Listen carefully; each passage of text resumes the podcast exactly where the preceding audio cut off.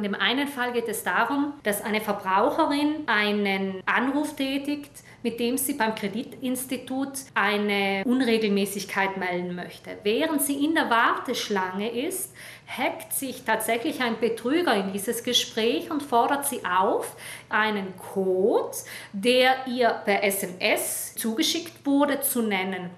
Natürlich die Verbraucherin im ersten Moment, ja, es geht ja um mein Kreditkarteninstitut, gibt diesen Code weiter, sieht aber im Nachhinein, dass im Inhalt der SMS tatsächlich stand, dass sie damit eine Transaktion bevollmächtigt, bei der es eben um eine Abbuchung von mehr als 1000 Euro ging.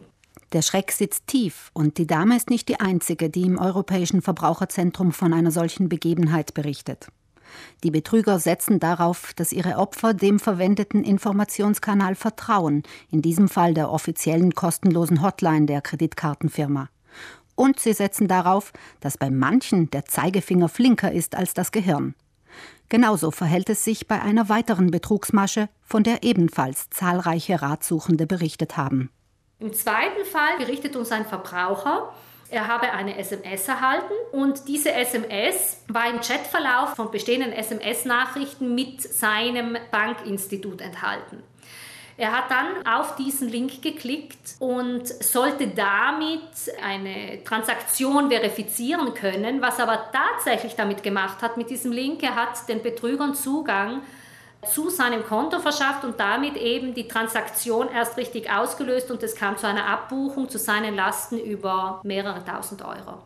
Das Tückische an solchen Betrugsmaschen ist, dass sie auf Anhieb kaum aufdeckbar sind. In dem einen Fall ist es eben die Verbraucherin, die eine offizielle grüne Nummer wählt und dann einen Betrüger auf der anderen Seite am Apparat hat. Und im anderen Fall ist es jemand, der im Chatverlauf einer Bank eine SMS findet, die einen Link beinhaltet. Und der Weg ist jetzt nicht weit, dass man diesen Link und dieser Nummer vertraut und damit eben schon in die Falle tappt. Das heißt, das Heimtückische ist darin, dass sich hier die Betrüger einen Weg schaffen, wie sie eben von einem offiziellen Medium zu dieser Betrügerei kommen. Wie oft die Cyberkriminellen ihr Netz auswerfen, lässt sich schwer sagen. Doch die Meldungen über solche Betrugsversuche stapeln sich mittlerweile im Europäischen Verbraucherzentrum. Geschädigten bleibt nichts anderes übrig, als den Online-Schlichter und die Verbraucherzentrale zu verständigen und zu versuchen, ihr Geld zurückzubekommen.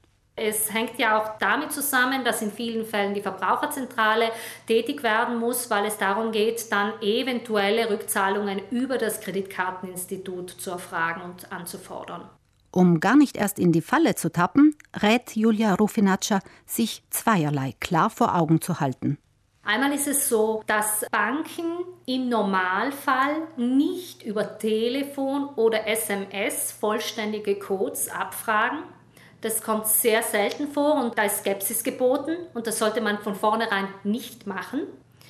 Und wenn es jetzt zum Beispiel um eine SMS geht und diese SMS einen Code beinhaltet, so sollte man die SMS immer im Vollinhalt öffnen und sich nicht darauf verlassen, auf dem Display einen Zahlencode zu sehen und den mitzuteilen.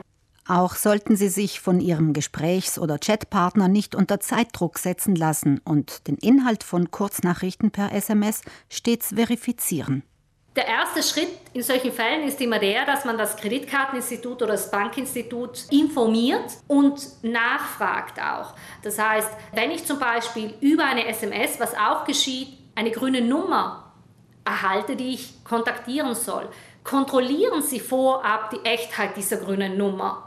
Denn in dem Moment, wo Sie die grüne Nummer nur so übernehmen, wie sie in der SMS enthalten ist, kann es durchaus auch sein, dass es eine betrügerische Nummer ist. Diese Vorsichtsmaßnahmen sollten Sie immer treffen, um größeren Schaden abzuwenden.